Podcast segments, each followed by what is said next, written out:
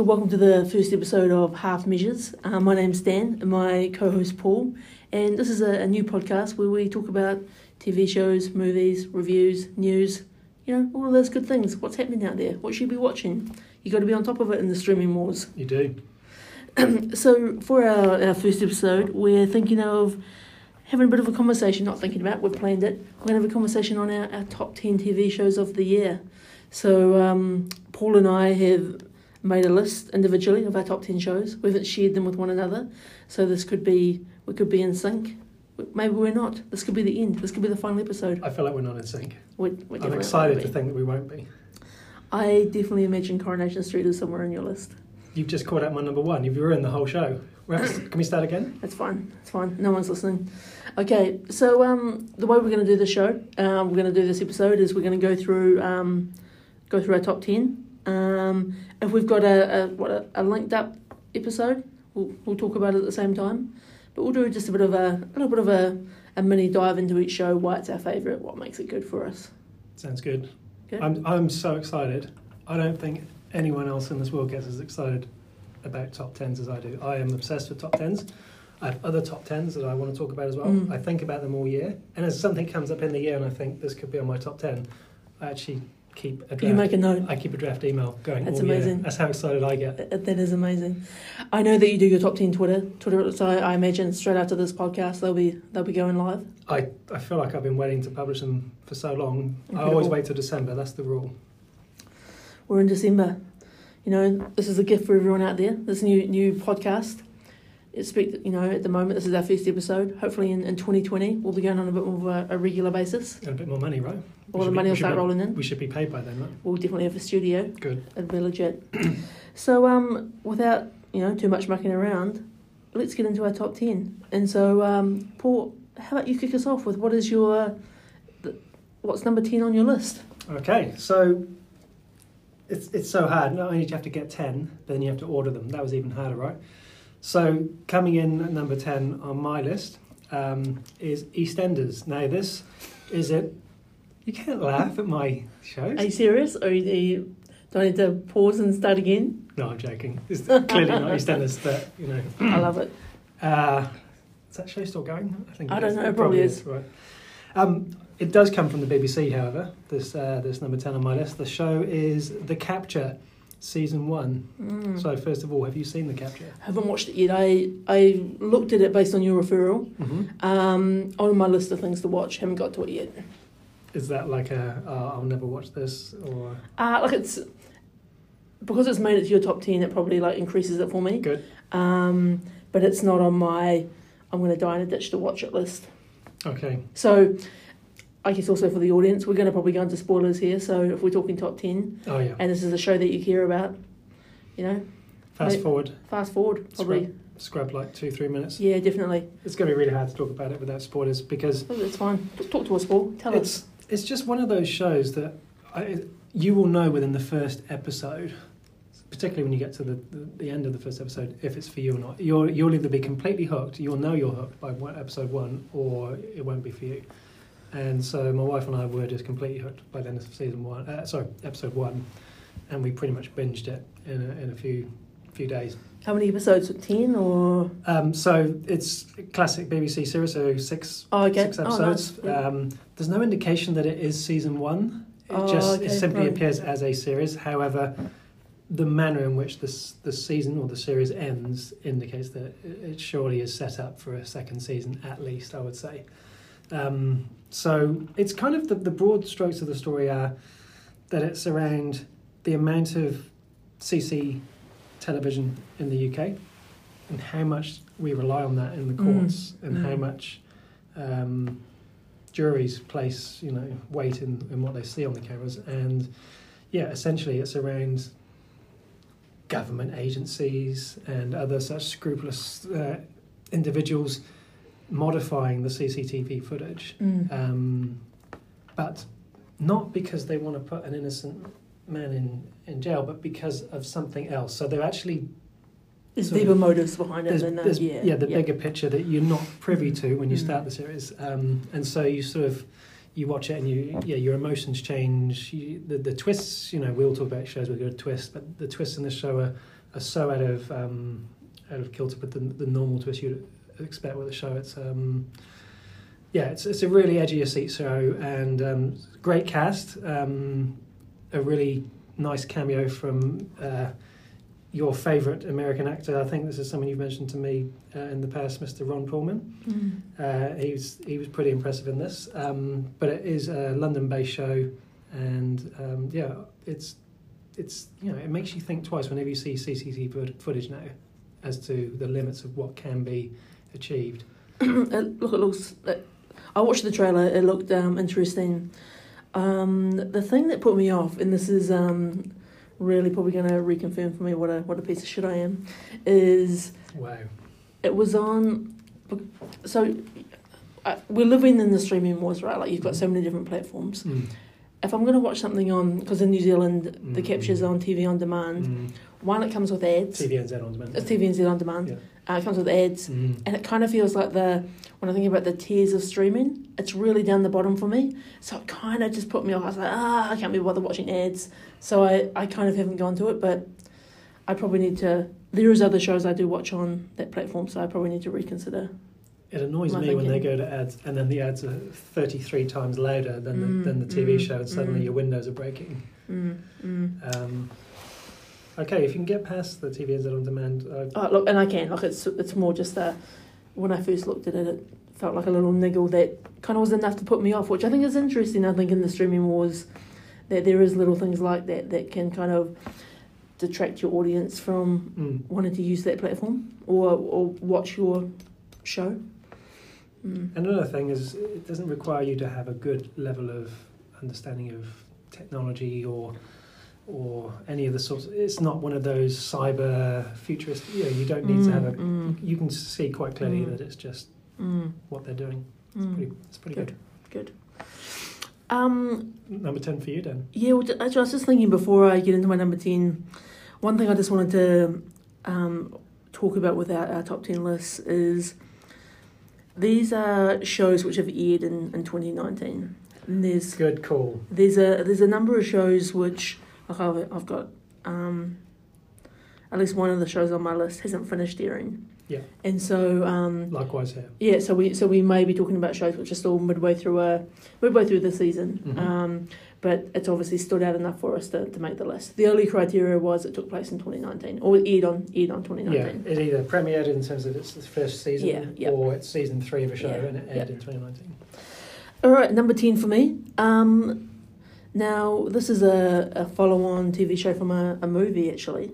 So, this is a TV show called What We Do in the Shadows, oh. which, um, based on the um, Taika Waititi movie from a, a few years ago. Mm-hmm. Um, and it's basically so that that movie was set in, in Wellington, New Zealand. Uh, this TV show picked up by FX and it's on, on the on here is basically a, the American version, I guess, of some vampires living their life um, in America. It's got it's still got that great sort of Kiwi humour to it um, right. that brings in some of the Jermaine Clement and um, Taika and other people like that in, into the show, and you can you can really see the, the their hands all over this work, and it was kind of a a pleasant surprise and a you know a great sort of yeah, each episode wouldn't be more than 30 minutes, but mm-hmm. uh, you know, a really fun watch. Um, just great undertones of what it would be like to be a you know four or five hundred year old vampire living in today's modern society, and yeah, an enjoyable watch. So yeah, it made it made it to my top ten. Okay, I just to quickly comment on why I haven't seen the show because I immediately love a bit of New Zealand humour, of the Conchords it's the one genre that I always struggle with in any, whether it's TV or movie, is anything to do with vampires. That's the reason why I haven't watched oh, it. okay. But if it's in your 10 and you're going to watch The Capture, then I feel I should return the favour, right? Yeah. How many episodes am I in for? Um, it's it's no more than 10. Oh, yeah, 10 episodes, yeah. one? And it's, you know, it's um, kind of that dark. dark. If, if you've watched the movie, mm-hmm. um, it's kind of that, you know, dark vampire humour. It's not, um, not jump scare humour. It's do I get to see Jermaine and Taika again, like in the movie? Uh, you definitely get. Uh, I may be steering you wrong about Taika being But you definitely get to see Jermaine. Excellent. This is already a low quality podcast because of the, the basic level of research. The amount that of I've research done. you've done. Incredible. But you definitely get to see Jermaine. Good. Okay. Yeah, and they reference the movie, and but uh, I think I watched it with friends who hadn't seen the movie and they they still enjoyed it. Um, one of the the best things that came out of that TV series for me was they kind of introduced the different variants of vampires that exist now. So Okay. the traditional blood sucking vampire, and then they introduced the a new psychic type vampire, and they call them an energy draining vampire. And these are vampires that work in you know offices with you know cubicles and lots of neon lights, and they they come up to you, they ask you about the your weekend, they talk to you about what's going on in their life, and that that they drain your energy, and that's how they feed. I So- can think of a few people I know that do that. And and I think it's it's almost kind of got that office type humor, you know, like the Office the TV show humor. So. Oh, I'm starting to come around. Yeah, yeah. So it, it- look, it's a, a. I enjoyed it. It's a, it was a great watch. Okay. Great watch. Yeah. Number ten. Good. Number nine. Okay, number nine for me, uh, another British show, um, Criminal. Um, now, I've been a little bit cheeky here because Criminal uh, is technically in its first season, but some would say it's four different shows. But if you sort of research it, and I have done a little bit of research, It's not like you, Paul. I, I know it's not right. Um, so, Criminal was a show um, that aired this year, and it aired simultaneously Criminal UK, Criminal Germany, Criminal Spain, and Criminal France. And um, each each of those four first seasons have three episodes. And the thing that makes it unique, uh, you've seen you've seen this, yeah. Uh, so it is the fact that you've got that same setup for each country. It's around an interrogation room, much like Mm. the room in which we record this podcast, uh, and you've got the two lawyers, police on, on one side, and and the the suspect on the other side. And on the other side of the two-way mirror, you've got the rest of the police team, um, you know, sort of talking to their team and making judgments and feeding questions and getting more information. And the the premise didn't impress me at all when I sort of thought about it. I thought, oh, that sounds a bit like it's going to become quite tedious quite soon, I would think. And really, do I really want to watch 12 episodes? Mm. But the premise is amazing. It really is incredible what you can get out of um, just an interrogation room. And each of those series, the UK, the France one, it's the same set. I don't know quite how they do it because when they come outside of the interrogation room, the only other thing you see is a like a corridor with a vending machine and then a window which looks out to the street. And each in each series, the, the, the window view is different. But again, really good writing. Um, some great actors. I don't have any names from the Germany, Spain, or France one that I that I recognise. But in terms of the UK one, um, Lee Ingleby, who I really like from um, Line of Duty, uh, Rochenda Sandall, also from Line of Duty, and some of the the suspects. And I won't say whether they were guilty or not guilty. Um, David Tennant, um, Hayley Atwell. Um, so some some big names in there. And yeah, it's one of those shows that right until the very end, you're not sure if they're guilty or guilty, Mm, mm. and you uh, sort of seeing it through both sets of eyes. So you're trying to make your own own assessment, and then they either crack or they don't, or they prove themselves to be innocent. Look, it's a great recommendation. I um, I came into the show a little bit hesitant as well. I've only watched the UK version Mhm. so far, so I still need to watch the other ones. Um, but much like yourself, wondered how they were going to make it interesting. Was sort of that um, tight compounds of a um, interrogation room, Mhm. and uh, look fantastic. Intense, And- right? I the, it reminds me of you know there's been movies I, I can't remember the name of it but there was a movie with Ryan Reynolds in it where he was in a he was buried in a in a coffin and he had to escape. Oh like- yeah, six feet under. Or or was it? No, um, I know the one. A- you mean. anyway, but the, the the premise of actually those the extra effort they have to like it really gets the writing to show and I think yeah criminal great recommendation great Christmas watch I think you know Definitely, definitely the spirit of Christmas in that show. And just to your point around having only watched the UK one, I started with the UK one, as I'm sure most English-speaking people probably did. However, I would actually say that on reflection, the Germany series, mm those, that's probably the number one. Then I'd say uh, the UK, and then I would go um, Spain than France, wow. and that's And- with subtitles. Oh, so you were you watching with the English dub or the subtitles? subtitles. The English dub is Terrible? quite terrible Okay, and okay. really removes you from the moment when you see Mm, someone walk in mm. with a Yorkshire accent. Mm, mm, definitely. Great number nine. I already feel like I've got you know two two shows to add to my viewing list for the Good, upcoming break. good, good. What do you got for me? All right, number nine. Um, so this is a a spin off show from the the Sons of Anarchy, which was a a seven season motorcycle show um, from a few years ago. This is called Mayans MC, which is a in the Sons of Anarchy TV show was a um, uh, Mexican um, biker gang Okay. and so th- this is the kind of sp- spin-off show of it and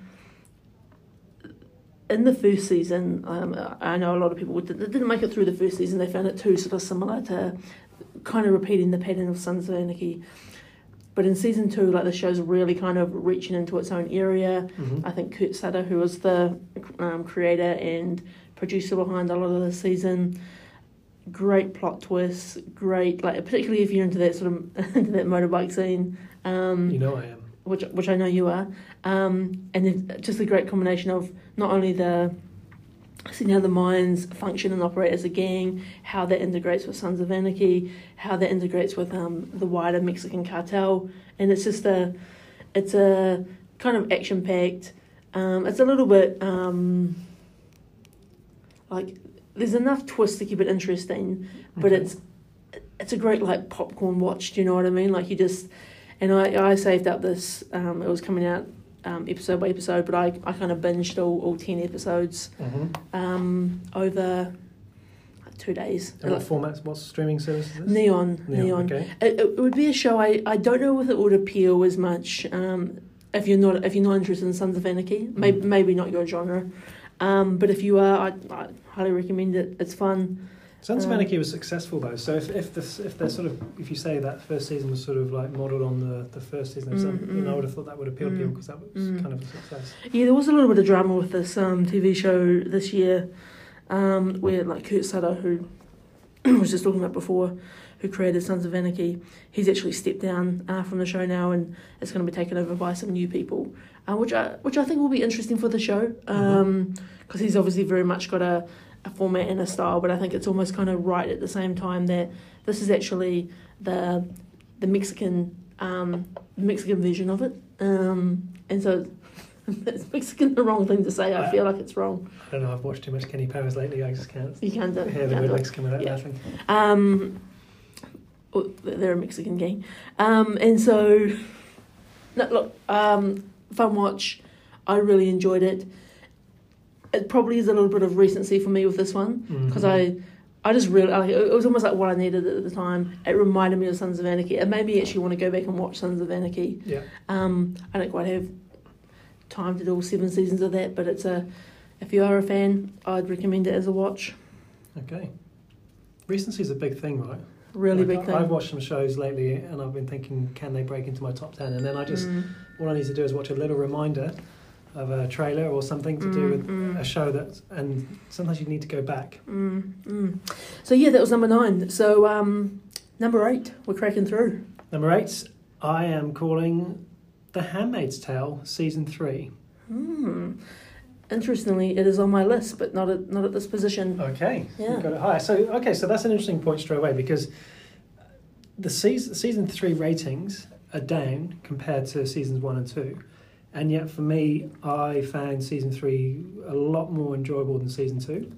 Uh, I found the drama of it um, to be a lot more intense. Um, again, I think the addition of some of the, the, the extra characters that came in, Bradley Whitford coming Mm. in uh, as uh, Mr. Lawrence, was was really good, and I felt um, his character uh, journey was his, his, that story arc was really exciting. Um, I feel like there's so much in this world I want to explore that I don't know if I'll ever get from the show. Whether they do a prequel, I don't know. What I really want to find out is how this world came to be, how it got to that point. How did you watch the show? Did you watch it episode like weekly? Is it is it dropped or did you save it up?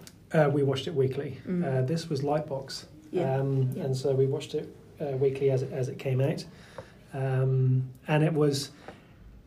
You know, you, you, you have those weeks where oh, what are we going to watch on a on a Wednesday? What's on a? It's you know certain nights are going to come out, and it's like oh, it's Tuesday, it's Handmaid's Tale, and, mm-hmm. and that's it. Nothing else is gonna is gonna sort of trump it on the TV. Um, just you know, the the show in itself is fantastic. Elisabeth Moss in the lead is incredible. Aunt Lydia is one of the single greatest television characters ever, and more more than that, the actress uh, who who plays Aunt Lydia, her voice and her her delivery of the lines is immaculate. Um, she just has a great laugh mm. at the most inappropriate moments. I find her immensely satisfying, and so seeing some of the backstories to these characters, like we went back and saw a bit of Aunt Lydia's past, I found yeah, really, really enjoyable. So for me, season three was a was a strong one. Ann Dowd, that's the name I was looking for for Aunt Lydia. So yeah, much like you, um, really enjoyed season three. Um, I I found it almost like definitely better than season 2 mm-hmm. um, I I saved it all up to watch all at once. Oh, okay. Um, only because. Um, and I, I, sort of did that with sort of a hesitation because it's quite a dark program, and to mm watch quite a bit of it all at once can be quite depressing. But yeah, yeah, yeah. on the flip side, found it really enjoyable to kind of watch as a, you know, over a, over a weekend. Um, I find it one of those shows which I both love um, because it's like this dystopian future, mm. which at times feels scarily real, um, and not you know there's components of it that actually feel close, which which yeah. is horrible. Um, I think it kind of like daylights and makes you think about things a little bit differently. Mm. Um, my frustration with the show, but it hasn't it hasn't really impacted my rating, is June constantly um, one step forward, two steps back. And, okay. and, and uh, you know that's that's the premise of the show, right? And I think season four we're in for something interesting. Um, I was always worried with Hand, Handmaid's Tale because season one um, was apparently a book, um, mm. and season season two and three was the the writers basically where are we taking this? And I yeah. know that they've put out a book subsequently about, you know, as a follow up. But I I think it's a really fascinating show, and looking forward to season four. Agreed. What's your number eight? number eight for me. This is another neon show. Okay. Now, um, you may not have even heard of this one. It's called Mr. In Between. No, I've not heard of this one. So, Mr. In Between is. I first watched season one last year, season two just came out this year, and it's a show I didn't expect to enjoy, but I really loved it. So, it, Mr. In Between is. It's actually Australian, which just add another, you know, surprising twist to it. And it's about Mr. In Between is a guy who he's a dad, he's a hitman, he kind of works in security. He's kind of like a, a Ray Donovan of characters who kind of kind of solves problems for people in the uh, underworldish type people. Okay. Um, he's he's a he's a bit of a thug, um, but he's also like a nice guy most of the time. Um, and so basically, he's recently been through a divorce. He, you know, has shared custody of his daughter. He manages security at the club. Um, he'll do a hit for forty grand, sometimes thirty. Um, so I could use a guy like that. Everyone could, Mister In Between. So he, he's the middle guy between basically the um, Australian uh, crime crime scene, okay. um, and basically does the does the dirty work. And I think what's really great about it is it really bridges those two worlds really well. And there's just some great storytelling. There's some great humour. Um, it's really, like really down, like really down to earth stuff as well. Um, and just a really enjoyable watch. So the first season is only six or seven episodes. Okay. Um, season two is about eleven episodes. Um, and look, each episode's about twenty five minutes long and so it's a show that you could you can consume really quickly, mm. but really enjoyable. I would highly recommend it. Excellent. I'm, it, I'm it, adding these shows to my watch list yeah, as we great, go. Great, and it's look. It was a show I I knew nothing about anyone, um, any actors in the show. There's a few um, common Australian actors as you start to sort of get deeper in, into the show, but it was a one of those. Just I took a risk on it one day mm-hmm. and kind of watched the first season in, in one sitting, and I've okay I love it. Couldn't recommend it highly enough. I think it could be good for me because I've, I've without giving the game away too much, I've noticed that my list is pretty much US, UK, Mm, mm. and I'm thinking, you know, do I need to go? You know, my wife watches a lot of Spanish shows and, Mm. and other shows, and I'm thinking maybe I'm just too simplistic in my choices. and look, think of this show as a, you know, you're at, you're at Christmas dinner and someone serves you up something you haven't really had before, and actually you really enjoy it. I think this is one of those shows. oh, see, I get really triggered if someone serves that something I haven't had before. I get really nervous. So. Oh, and, and I, this is one of those shows you're like, Christmas Day, Dad. you're like, yuck, I don't want to eat that, but then you're like, oh, actually, I love it. It's my favourite now. So look, get amongst. So that was my number eight. Uh, number seven for you. Uh, number seven for me. Uh, this is a show that is now in its fifth season. Season six is being filmed as we speak. Um, but season five was the show that aired in 2019, and it's Bosch. Hmm. Um, so this is a show from Amazon Prime. Uh, and it's- bought a Bosch washing machine. yeah, do you know what? It's when I was doing research. Every time you type in Bosch, that's what you're getting, Mm, and it's mm. a it's an interesting choice. Um, but that's the name uh, of the of the character that was written in the book by Michael, Michael Connelly, who wrote the uh, this, the, the book series. Um, and it's a show that actually up until this year I'd never seen before, and so my wife and I have binged all five seasons Wow. and that's and we did yeah over a couple of weeks in fact and yeah season five is a, is a strong season it's look if i describe it it sounds like every other cop drama that's ever been made it's an lapd he's a little bit you know sharp and he's a little bit you know angry and he's you know he'll have a drink and you know he's split up from his wife he's got custody of his daughter it, when i describe it i can't pull out anything other than to say that the writing of each so each series, each season is its own unique uh, story, and it will play out from from the first episode all the way through the season. So season five um, was ten episodes, so that's one story, and you basically have an A story and a B Mm, story. Um, but really strong performances. Um, Titus Welliver, I think that's how you pronounce it, in the lead is is really good. Lance Reddick um, as the CEO. Titus is a big collector of um, sideshow um, collectibles. is that right? Mm, mm, I didn't know that. I mm. Titus and I uh, chatted online on Twitter, but I didn't didn't know that much.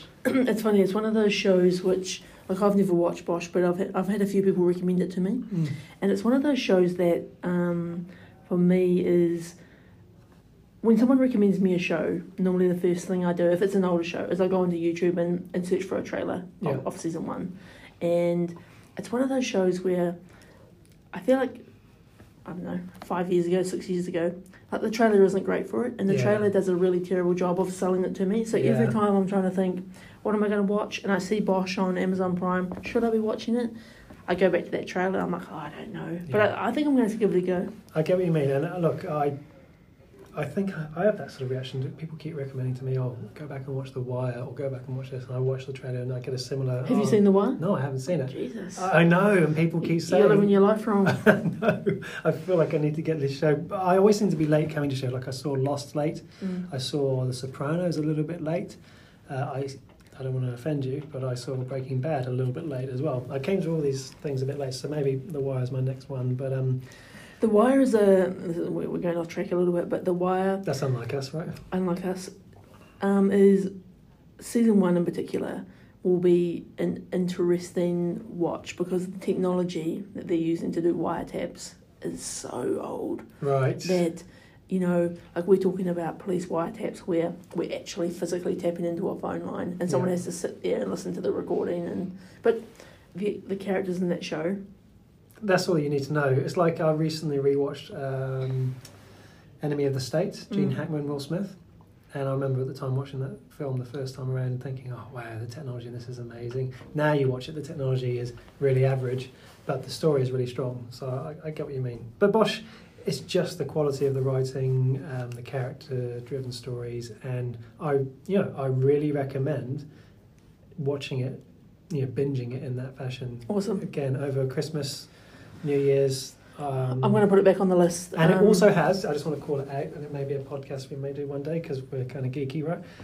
I think the number one opening credits both theme song and visuals, Ooh, which is a big call because there's some great shows out There's there. a, oh gosh. Yeah, but Bosch, I love it, and when you get the song stuck in your head, it's, it's, yeah, it- Oh, my uh, my girlfriend regularly rates a show on the, the opening title credits. yeah, I, And, and she'll say all the time, "This is going to be a good show." yeah, So, so number seven for me uh, was actually The Handmaid's Tale. okay, So, um, yeah, so not not far off your of your number eight. I was I was interested to see how high that might figure in Mm, your list. I had a mm. feeling it might figure in your list. So that's Yeah, yeah. So your number six. Number six. Okay, so this is one of those shows. Uh, for anyone who knows me, it's like, oh, no one. Not not surprised to hear that made your list, Paul. So this is Live Long and Prosper, Star Trek Discovery, season two. Um, so uh, Star Trek Discovery season one was in fact my uh, number one show uh, for 2017. Um, so this is a brand new Star Trek series, the first series that's.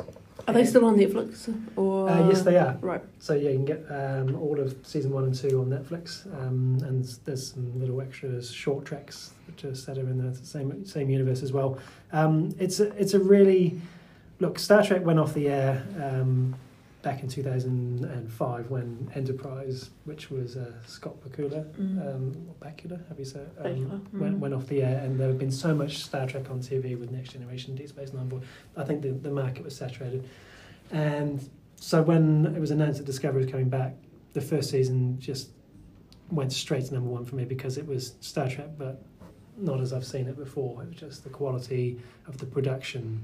If you could imagine if they had today's standard of special effects, story writing, lighting, editing, and they they had that original series crew from the 1960s, I, I just can't even imagine how awesome that would be.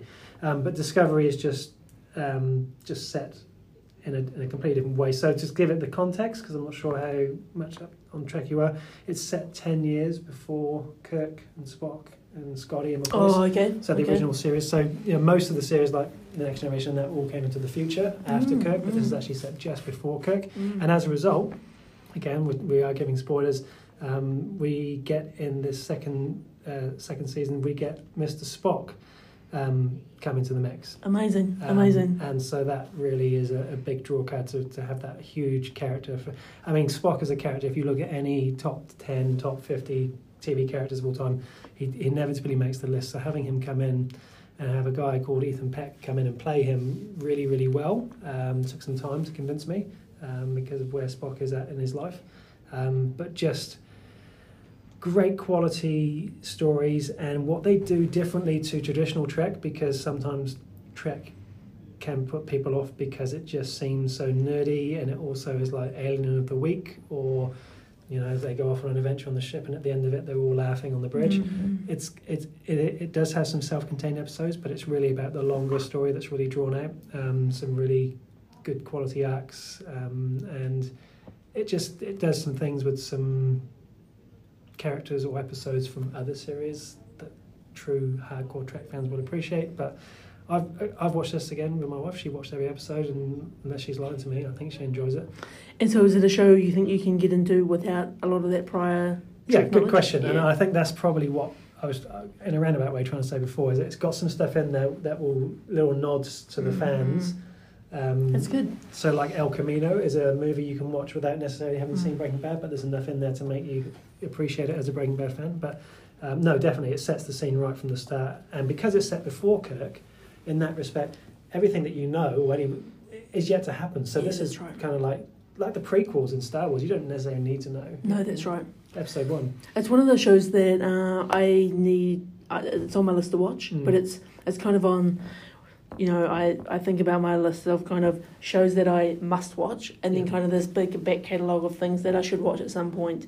But I never actually think to pull out when I'm like, what am I going to watch next? Yeah. But I probably should get into Discovery. I like I watched a little bit of Star Trek as a as a kid, Mhm. but I've never I've watched the new Star Trek movies, Yeah. um, but haven't haven't dabbled deeply in that universe. the special effects in this show, I know special effects don't make a show, but they are second to none to any television show I've ever seen in terms of getting really close to that movie quality.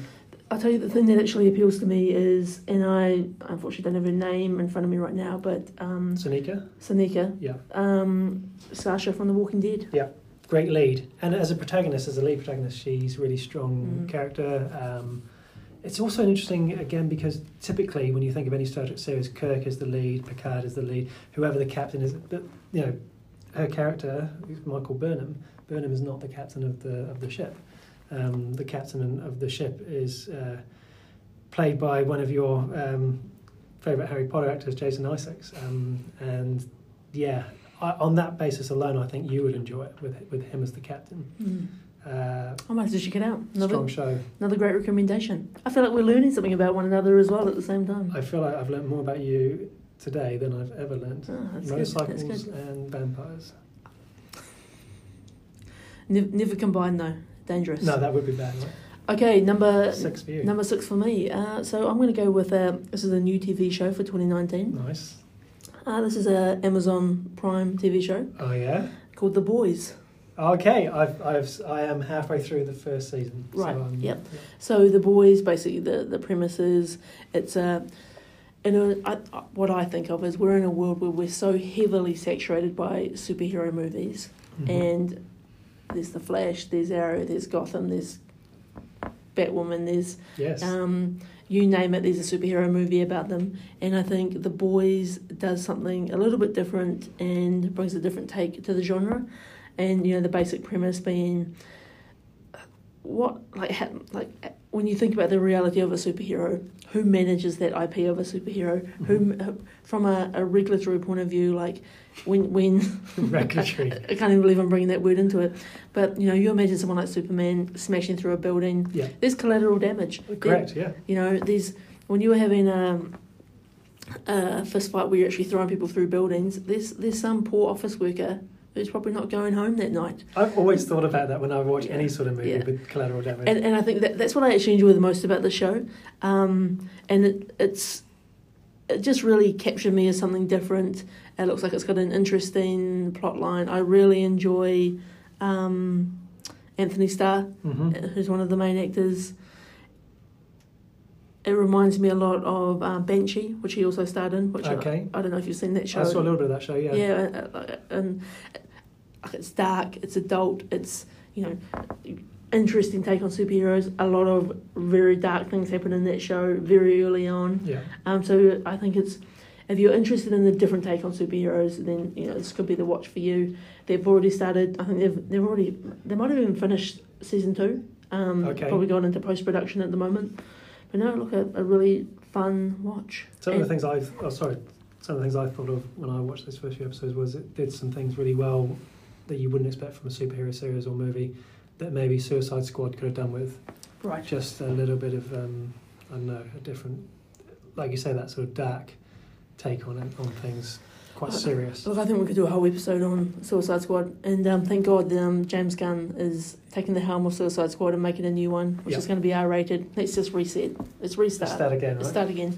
Um, but no, look, the boys uh, enjoyed it, and Amazon Prime is a a relatively cheap subscription service to get into. Mhm. Um, I think you can do a, a six month trial for I like it's two ninety nine a month or Yeah, I think you're right. I think that's US dollars. Um, Oh, US and then dollars. after the first three months, it goes up. Yeah, Yeah. It, it is a cheap service. It's, it's a great service. mm. It- and it's already got it's got Bosch, which we've already talked about. Yeah, A few other shows which may or may not be appearing there's on some our more shows which we'll we'll, we'll come to. Um, Mm. Even if they don't make the list, I think we should list a few other shows that were honourable mentions. Definitely. So yeah, number six for me, The Boys. Okay. Number five, Paul.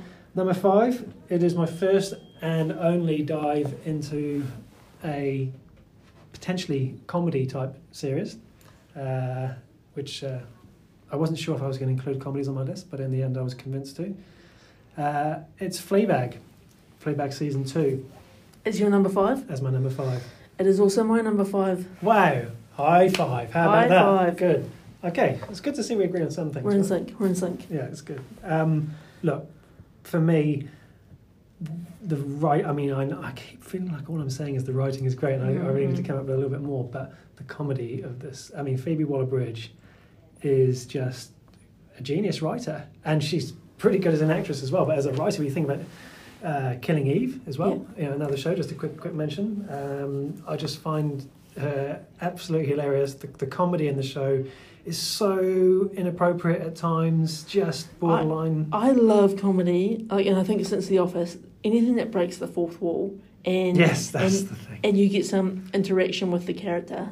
I love it, and I, I think you're right. Like the writing is, it's funny, it's sad, it's. Yeah. Um, that's right. There's it, a lot of emotions. Right? Yeah, there, there's so much going on, and I think you, you really feel for the character. Yeah. Um, and it's it's just a, a kind of light-hearted. Yeah. Um, enjoyable watch. So much. I mean, every there's no filler. Every scene is is amazing. Yeah, yeah. Um, her relationship with her sister is just uh, absolutely fantastic. how they have this complete love hate. Uh, the dad um, with the godmother. I mean, Olivia Incredible. Colman walking around with that pasted grin on her face the whole time. It's it's such a, a modern day take on I think what it's like to be an adult and uh, yeah. and maybe it's um, maybe just because we're getting older that we kind of resonate more with you know some of those dealing with your family, dealing with your siblings, yeah. dealing with your own life, getting things in order. And so many horrible people like uh, Martin, the brother, the guy yeah. Um, with the beard, um, and then other great characters, Andrew Scott as the priest, ah. just oh. an absolute role of role of a lifetime because he he's fantastic in Sherlock. Um, but in this show, he just brings something different to the role, and I, yeah, all of the scenes between him and and Fleabag are, are just fantastic. So a solid five. Solid five for me as well. Awesome. Um, should we get into uh, number number four? We should. Yeah. So still me. I guess it is because uh, yeah, because we, we both had the same. Okay, all right. So number four for me. Listen up, fella. Line of Duty, season five. Now we're stuck in Diesel. I, I mean, I, I could sit here and just do Ted Hastings impressions all day and never be bored, and I don't care. I, look, like it, I don't care if you like it or not. I would listen. I would subscribe to that podcast. it's just um, look it, for me. What's interesting about season five is there's elements of it that's towards the latter half of the season, particularly the final episode, of course, um, resonated with the, the the series criminal mm. in terms of it being you know so much focus on that interrogation room with Hastings finally on the other side of the desk we're, we're talking spoilers. I know you've seen the show, so we don't have to worry. I swear to you, if Hastings had been found guilty, I don't think I would ever be able to watch another episode of television ever again because I, he is he has to be the most straight guy. Straight guy. Yeah, mm. with all due respect to any manager I've ever had in my life, he's the guy you want as your manager, right? I mean, mm. you could imagine working for this guy and just being like, know, well, he's so by the book, isn't he? Like he's yeah. such a. Even if you get it wrong, he'll still throw the book at you, but kind of yeah. like lift you up at the same time. All right, fella. Let's yeah. have a beer. Yeah. Here, I mean, look, it's not just about him either. Um, I, I, find the relationship um, between Martin Compston's uh, Thea Sarnett and Kate Fleming uh, uh, again, but just again, here I am boring myself. Such good writing, such a good story. I, and to, to it, it, throws in elements from previous seasons. You need to know the big. It is one of those shows that if you just came into season five, you you wouldn't understand the the the the, the, the You couldn't do it. I don't think you could do it. And look, I think so. Line of Duty is a show that, that's not on my top ten, but it's it's not on there for a really weird reason. Can so we I, stop this podcast now? so I um, watched all of Line of Duty from season one to season five this year, and I really had a lot of trouble just mentally actually working out like like just thinking back to it. Was season five good or was that in season four? And so I, I just couldn't okay. I couldn't package it up in the okay. right place. Yeah, I understand what you mean. Yeah. But highly recommended show would anyone asks me what to watch, I'm always like you should be watching Line of Duty. Yeah. So good. So good. Okay. Strains number number four. Okay. Because oh, it was your number four, right? Uh, yes, it was. I'm just uh, checking here. 10, 9, 8, 7, 6, 5, 4, 3. Okay. Number three. I haven't done my four yet. No, what's, oh, God, I thought, what's going on oh, here? God, so selfish, Paul. I, am just thinking, how can we go into number three? So I'm very interested to hear what you have to say. so my number four is um, like another show on Neon called Barry. Now, Barry. Barry. Okay. Have you heard of it? I think I have. I think I saw it on someone else's list. Uh, and, a, and a weird turn of events. Another show about, um, you know, we talked about Mr. Inbetween before being a, you know, kind of a, a middleman for all oh, sorts yes. of things. So Barry is basically about a Barry season 2 Mm-hmm. So, ten episode show, Showtime. So already already high quality. Mm-hmm. Um, How do, how do I watch Showtime in New Zealand? Neon. Okay. Yeah. Um, so basically, he's a he's a hitman um, who the premise of the show in, in season one. He's a hitman. He gets a job. Um, he finds out the person that he's supposed to take out is actually in drama school. He kind of accidentally finds himself then joining the drama school and finding he's got a real passion for acting. Goodness. and he's then kind of living this this dual life of um, hitman work and progressing his career as an actor, and it's just a really high quality show. A, great writing. It's a dark comedy. Mm. Um, there's some great multiple kind of plot lines going on, and I think just bringing in the dark humor of actually like, these people actually have to go and kill, and then actually I've got to be at my acting class by nine o'clock, and my acting my acting teacher um, wants wants money for the for the fees, and he's you know there's just so many great characters in it. Um, and the fact that there's two seasons out already is a highly recommended show from me. Um, yeah. Okay. I, I have, yeah, I'm just reading up on it as you were talking, and I, I definitely have heard about it, and I think I've even seen a trailer. Bill Hader, is that how you pronounce it? Bill Hader. So yeah, so Stephen Root, he's good. yeah, so so Bill Hader's one of those, one of those actors too that really does deadpan really well, yeah. and I think, you know, he's he's in the the Brooklyn Nine Nine circle. okay. Um, uh, friends with Andy Samberg, and it's it, deadpan comedy uh, with a little bit of darkness thrown in. It's the perfect cocktail for me. okay. Mm. I've got a lot of cop shows going on. You've got a lot of like hitman shows going on. Yeah, yeah, that's weird, isn't it? It's um, yeah. Yeah. a story there. cool. So number three. Number three, uh, this show, I had to use all of my self restraint not to just put straight in at number one, but because we've only seen four episodes of The Mandalorian, it's coming in at number three. Also on my list, Okay. not at number three. Wow. Okay. So, wow. Yeah. straight away, I'm regretting not putting it higher. Why am I regretting that? Because for me, I feel like I could just go straight to number one. For me, it just feels great, but we haven't seen enough yet, and Agreed. I think for me, because there's not enough yet. Yeah. If we'd seen the whole season, Yeah. could have had a higher place. Yeah. So I kind of it got bumped down for not dropping all the content for me at once. yeah. Which do you know what? I think it's a good thing they haven't dropped all the content because yeah, probably. because now I have something to look forward to Yeah. every week, and it's great that it comes out on the Friday night. It's a great way to end the week, um, and also I can then appreciate each episode. So I'll watch the episode on a Friday night with my wife, and then I'll watch it on a Saturday morning with my son because if I watch it with him at the time, he just asks too many questions, and then I'll watch it again on the train to work on a Monday morning. So I give it each Amazing. episode gets three watches. That's yeah, that's how That- much. That's. That's commitment. I, I think it's one of those shows too, which there has been. It's been long talked about having Mm. a, a Star Wars live action TV yes, it series. has, 2009. To see that really come to life is incredible, and that it kind of really embraces. I think some of the original premise of the of a New Hope, Empire Strikes Back type era, where That's you know there's a great mixture of um, puppetry. Then they're not overdoing it on the CGI. Exactly. It's really story driven.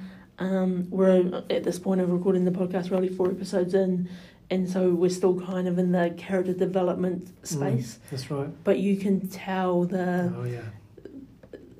the the deeper storyline and the the strong Western vibe that the show brings Oh, I love it. is building, and just the the soundtrack, That's right. Oh, incredible. I love it. incredible.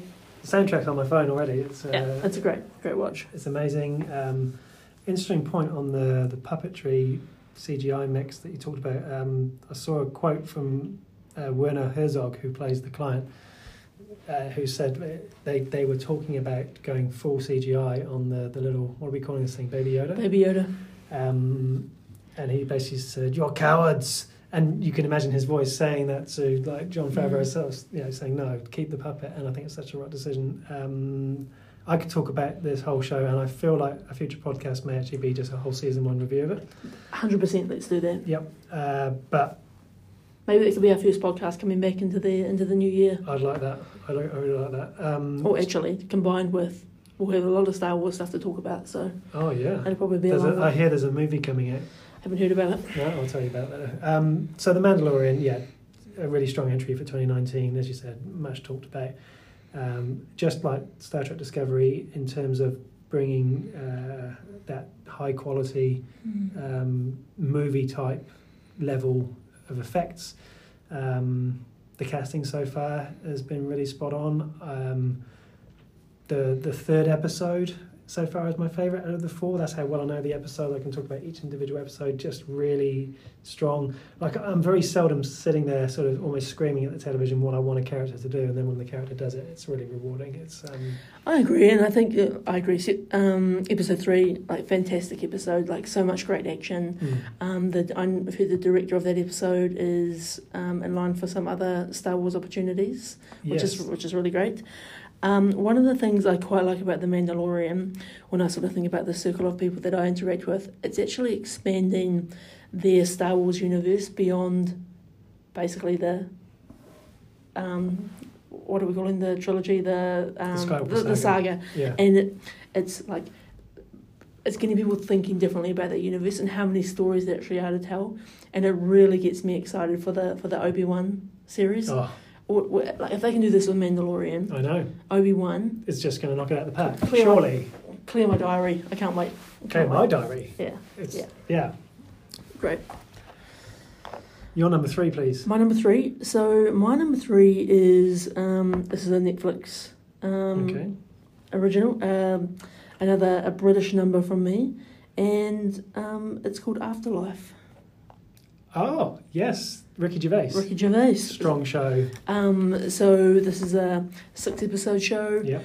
Ricky Gervais, um, loved by many, hated by many. Mm. Um, I, I, think it's another one of those shows where it takes a, a serious topic like grief. Yeah. Um, yeah. And kind of takes you on this emotional journey of both the the humour that Ricky Gervais brings to a, a subject like this makes you feel um, like a little empathy it creates in the show for how you kind of feel sorry for him as a character, um, having lost his wife, what it means for the people he interacts with, the people he works with, the the other kid, the kids in his life, oh, yeah. and uh, just a, a great watch. And it, it, hooked me in from the start. It, it feels like an interesting show to kind of have uh, like so high in my top 10 mm-hmm. but the junior that took me on is has just been a memorable one. And when I when I started thinking about top ten shows, it just popped into my head straight away. Yeah, um, it's on my honourable mentions list. Yeah, it was that it was it did figure. It was the only other comedy type comedy show mm. that figured in amongst my uh, other than Fleabag. So uh, yeah, it's really strong, right? Really good show. So yeah, um, obviously it's a easy watch in terms of the length. Uh, not necessarily an easy watch in terms of the, the subject matter. Mm but you'll you'll laugh, you'll cry, you'll probably enjoy it. I believe they're making a season two at the moment. And I imagine, unless Gervais is going completely rogue, that that will be the the only. You know, he, he typically does one or two series. Like that's right. The Office, right. Extras, Derek. That's right. It's all, and that's what keeps it so magical. And if you're a fan of any of those shows, Extras, Derek, etc., then the, you, you're definitely going to enjoy this. Um, in fact, you've probably already watched it, but oh yeah, yeah. the scene the standout scene for me was when uh, his character approaches the gates of the school and has a conversation with one of the school kids there. Just some incredible, uh, unbelievable incredible. writing. Ever. As soon as you said the most memorable scene, I instantly knew what you were going to say. It's that good, right? Yeah, it's it's quality. Um, no, couldn't recommend it more. Good choice. Number two. Number two on my list uh, is also a Netflix show for me, and it's unbelievable. Uh, now, uh, this is a show. Have you seen Unbelievable? I have seen Unbelievable. Okay. So, this is uh, a really hard watch um, and has some really, really dark subject matter. Um, but the angle at which it, it approaches it um, through the eyes of um, detectives and also through the eyes of the victims in the show is really, really powerful um, some really strong acting performances. Um, an actress who I've never really rated, uh, for a variety of reasons, um, Toni Collette. Mm. I really enjoyed her in the show. Toni Collette's amazing. Her character in the show is just fantastic. The delivery of every line is amazing. Have you seen the movie Hereditary with Toni Collette in it? No, maybe I haven't seen enough of her stuff. It's just I think I've seen some bad things she's been in, maybe. Right. But um, yeah, I, I really enjoyed uh, this show. Um, Merritt Wever uh, as the lead detective. Her performance cannot be overstated for me. It, Mm. was, it was really strong. I've seen her in a, in a few different things now, but this show, um, she really knocked out the pack. Um, I took a while to disconnect her from Denise in The Walking Dead, Mm. um, but yeah, and because of the nature of the show, the subject matter, the the tension of the scenes when again they go looking for the guys and they're outside the house, and you know, you, you obviously you want the guy, the, you always want the bad guy to be caught. Generally, when you're watching shows, but in a show like this, you really want the bad guys to be caught, um, and so. Yeah, really tense. Really, um, you know, a, a subject which you know is is a, is a, a very you know it's a horrible subject to have to talk about, but I what we got. so yeah so um, it's not on my list, but it's definitely a, an honourable mention for me. Mm. and a show which um, almost a little bit educational for me. I think in a in an era where we've got the the Me Too movement, the Yeah. so many more the, the conversation about um, I think sexual assault and Mm. allegations is Mm. is a, a unfortunately a common topic. It really did a good job at highlighting how horrible it is for a victim um, Yeah. to go through any of this, and even the journey it takes you on as a viewer t- from, you know, what what happened, did it actually happen, and then kind of the, the doubt it creates, and then kind of you know. You, I don't know about you, but it kind of makes you feel like a bit of a terrible person for like, oh God, is it? Yeah. like- yeah. I, when you watch the scene where um, Marie is getting uh, interviewed by the cops and they're basically you know dismissing her That's story, right. and you, because you know the truth, and just w- watching it from their side, uh, just really really painful. And then of course the final scenes, you know, where they're confronted and they Mhm, realise they've made their mistakes. I mean, the the acting, uh, I don't know the actor's name, but the, the lead cop who realised, oh, I got it wrong. Yeah, that's there's, right. there's a moment Yeah, in yeah. his face where it's just, incredible. And I, I actually really enjoy the fact that this is a a one and done, like a Mm. from a, a storytelling perspective. That's right. We're not going to get a season two. Yeah, that's right. It can't And, be. and you wouldn't, you would, you don't want it. No. You- and I think just the fact that it's got a start, a middle, and an end. Um, amazing storytelling. Daylight's something which um, probably more people need to be aware of, thinking about. Another great show for creating empathy. Quite right. Number two, Dan. Mandalorian already covered, but yeah, so I, yeah, I had the Mandalorian at number two, and I think the reason it was at number two for me, without going back into the too much detail of the show, is it's just so incredible to me that it's got that the show is created, it's it's in my lifetime, it's Yeah. finally come, come like it's just come together as a as a live action TV show, and yeah, I just my love for Star Wars is so deep, and this this just Don't start me crying. this echoes everything that I've I, I've always wanted to see. I'm going to cry. I can't take any more. This is. I, I'm exactly on the same page because we got in 2007 we got these big announcements from from Lucasfilm at the time that the Clone Wars was coming out, this animated show in That's right. 2008. We were getting a live animated show, uh, sorry, a live TV action show in 2009, which was going to be called at one point Star Wars Underworld. Mm. Then it was rebranded uh, Star Wars 1313, and there's a great poster if you search for archive, you know, of what this looked like, and it just looked like elements of what we've got in the Mm, Mandalorian. mm. But apparently, the producer at the time, Rick McCallum, said they had a whole first season ready to go, Mm. but it just it never happened, and um, so yeah, I, I feel Well, and, and, there's, and there was even a video game that was kind of built on a similar premise that got shut down. Like there's there's so many fascinating. Anyway, we go into a long history of yeah, what happened in the Star Wars universe, but it's here. I almost don't even care if it's good or bad. I'm just so happy that's right. to have it in my life. and to have it be good. Okay, yep. number one. We're, we're there. We're there at number so, one. Before we go into the number ones, can we can we do our honourable mentions so that we, we save the, the glory of number one, or should we do it afterwards? Um, no, no. Give me a couple of your honourable mentions. Okay, so honourable mentions for me. How many are you going to give me? Just so I'm. Uh, oh look, I struggled to get my ten. At one point, I had twenty five. So I've got. I can just I can list them off in terms of ones that nearly made it, and then maybe there'll be a couple I could talk about quickly. I could give you ten. How many should we go for? Three oh, I was thinking a couple. I was thinking, oh, give, wow. me, give me, give me three honourable mentions. Oh, okay. See, now you're going to make me okay. Uh, honourable mentions. Uh, I will go first of all with uh, Killing Eve season mm-hmm. two, another strong show. If if any of the shows I mentioned are your number one, don't don't, don't talk about it. Uh, Jack Ryan season 2 mm. another really strong season, and literally finished it last night. The Men in the High Castle season four, amazing. That'll be my three um, shows that were, were, were close runs. Um, so some of the honourable mentions for me, yeah, are shows that we've already talked about mm-hmm. throughout the podcast. Um, but it, I completely agree with you that um, Jack Ryan um, is definitely Men in the High Castle. I've only just recently started, but I can already tell it's it's going to be a great show. So definitely, if I if I was deeper into if I was up to season four, I probably could have seen that maybe been in my list somewhere.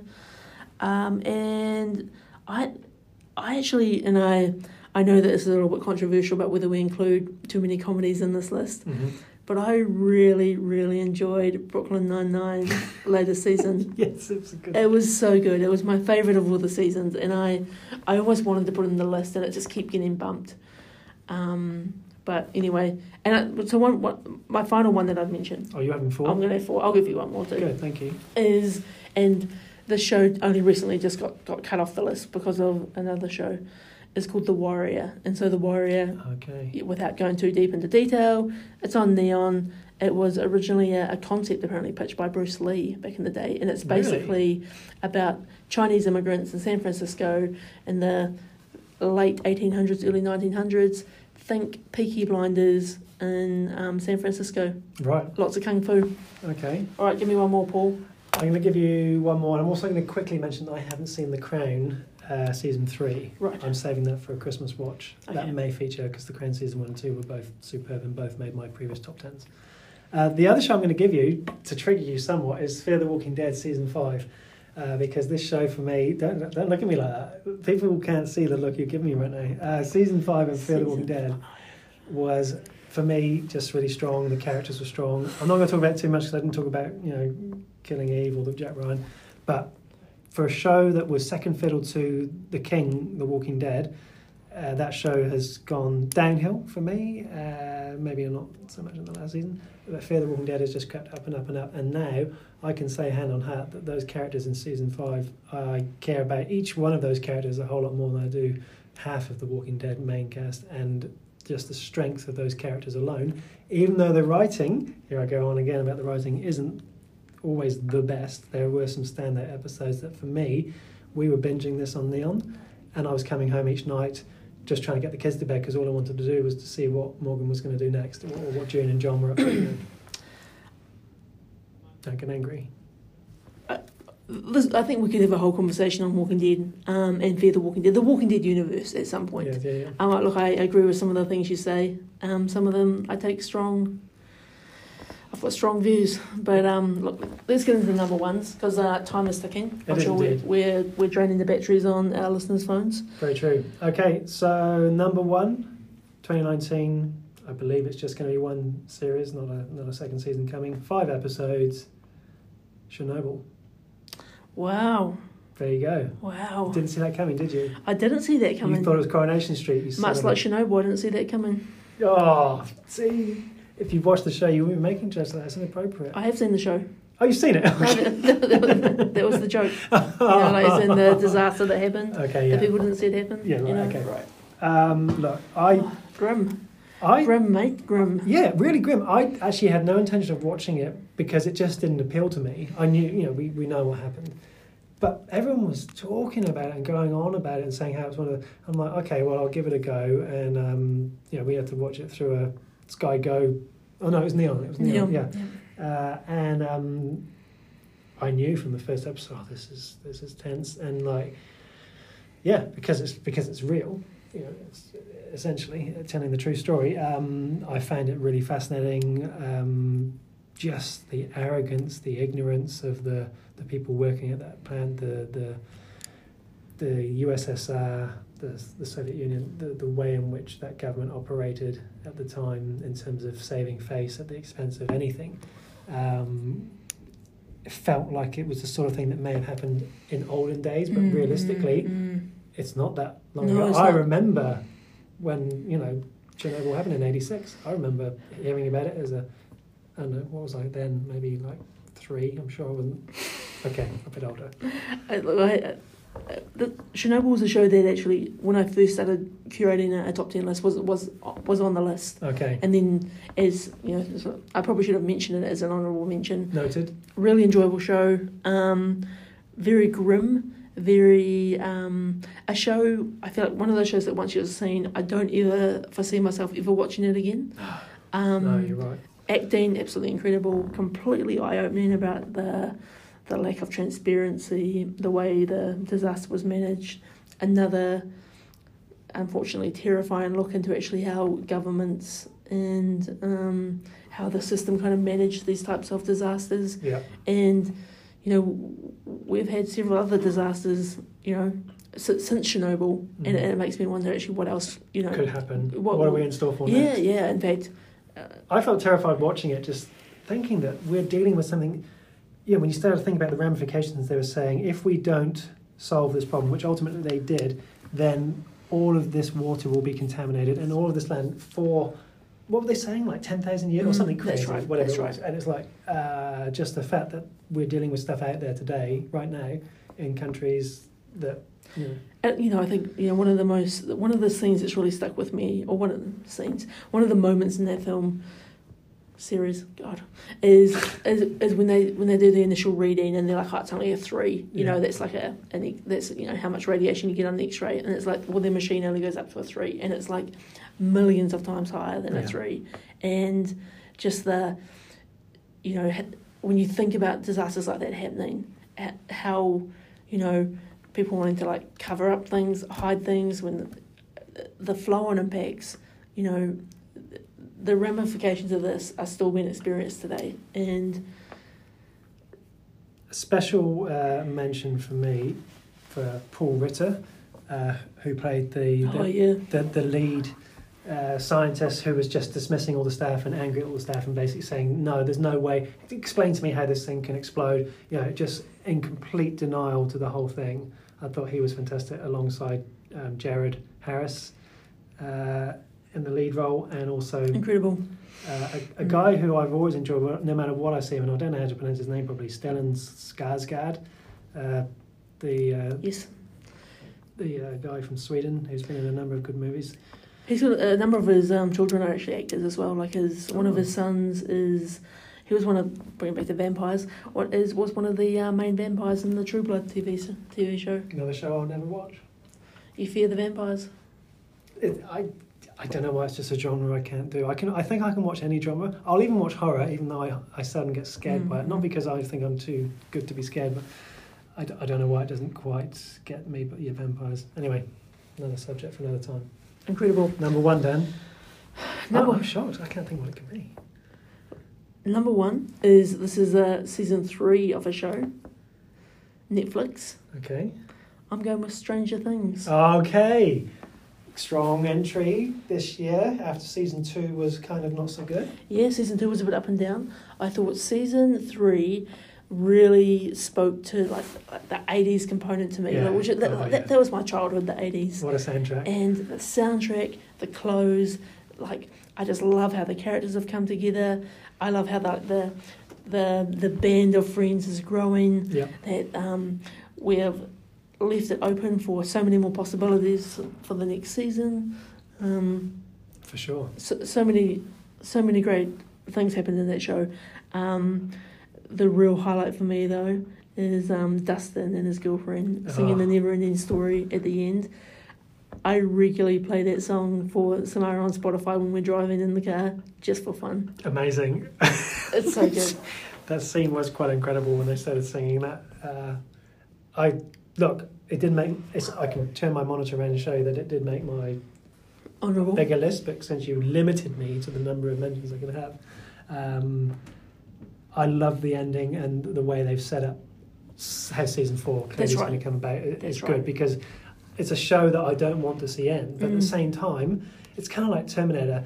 Like you want to, you want the universe to carry on, but there's only so many times you can have a guy come back in time to try and kill John Connor. It's like you need to mix it up a bit, and they've they've done they've already set that up for season four. And I think they've done a good job with these, you know, particularly young, like young actors, and obviously they're, they're kind of growing up with the TV show, Yeah. and the, the quality of the acting, the storytelling, it, it's all getting a little bit, you know, a little bit more adult, a little bit more darker, and I like it's Yeah. a, it's a show I, I can't wait for for season four. It's going to be great.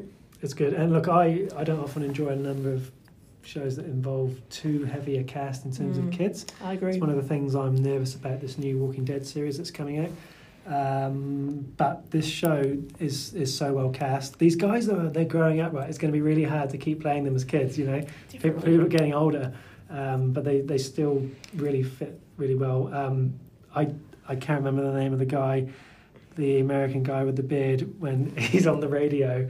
David Hammer or Oh, no. oh no the the the guy who plays the yeah yeah I know just mean. the yeah, scenes with him on the radio and him not wanting to be called these code names and yeah, just incredible. absolutely Yeah. priceless television. Uh, and I just it, there's so many characters I love in that show. Like even Steve, and he has to work in the ice cream store, and he's just like dealing with his kids, and it's right. like ah, it's so great, Yeah. so great.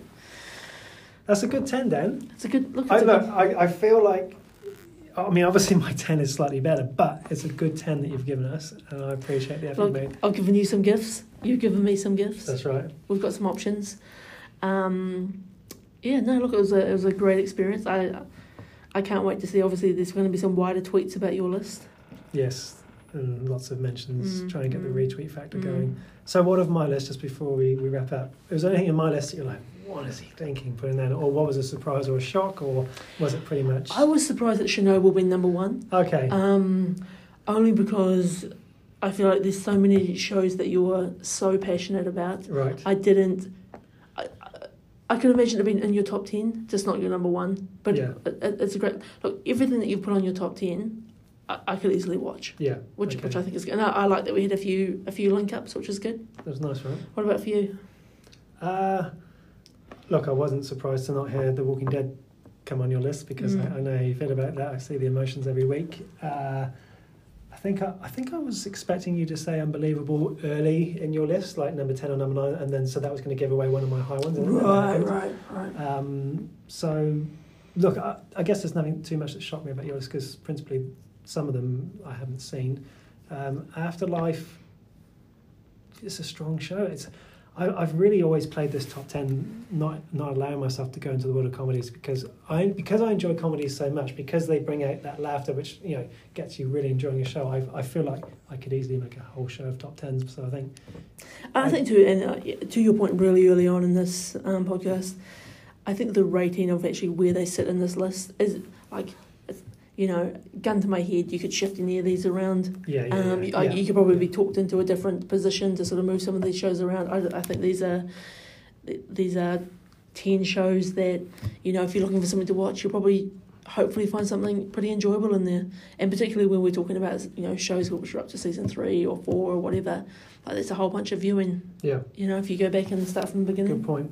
So, assuming we're going to publish this first episode, do you think if someone starts playing this, do you think they're still listening this far in? How far in are we now? It feels like we've been going. We're um, an hour and twelve minutes in, so Is anyone still listening? I, look, I don't know. I don't know. There's no point getting any sponsors in if you know no one's listening, right? Yeah, who was this episode sponsored by, Paul? Was it sponsored by Little Penang, Little- I believe Little Penang? Look, they do a great lunch. they do, and for only fourteen dollars, Yeah, I highly recommend the nasi goreng. Good. All right, so um, next podcast, let's go. Um, let's do a season one review of The Mandalorian, and actually loop it in with what's happening in the in the Star Wars universe. the Rise of Skywalker would have aired.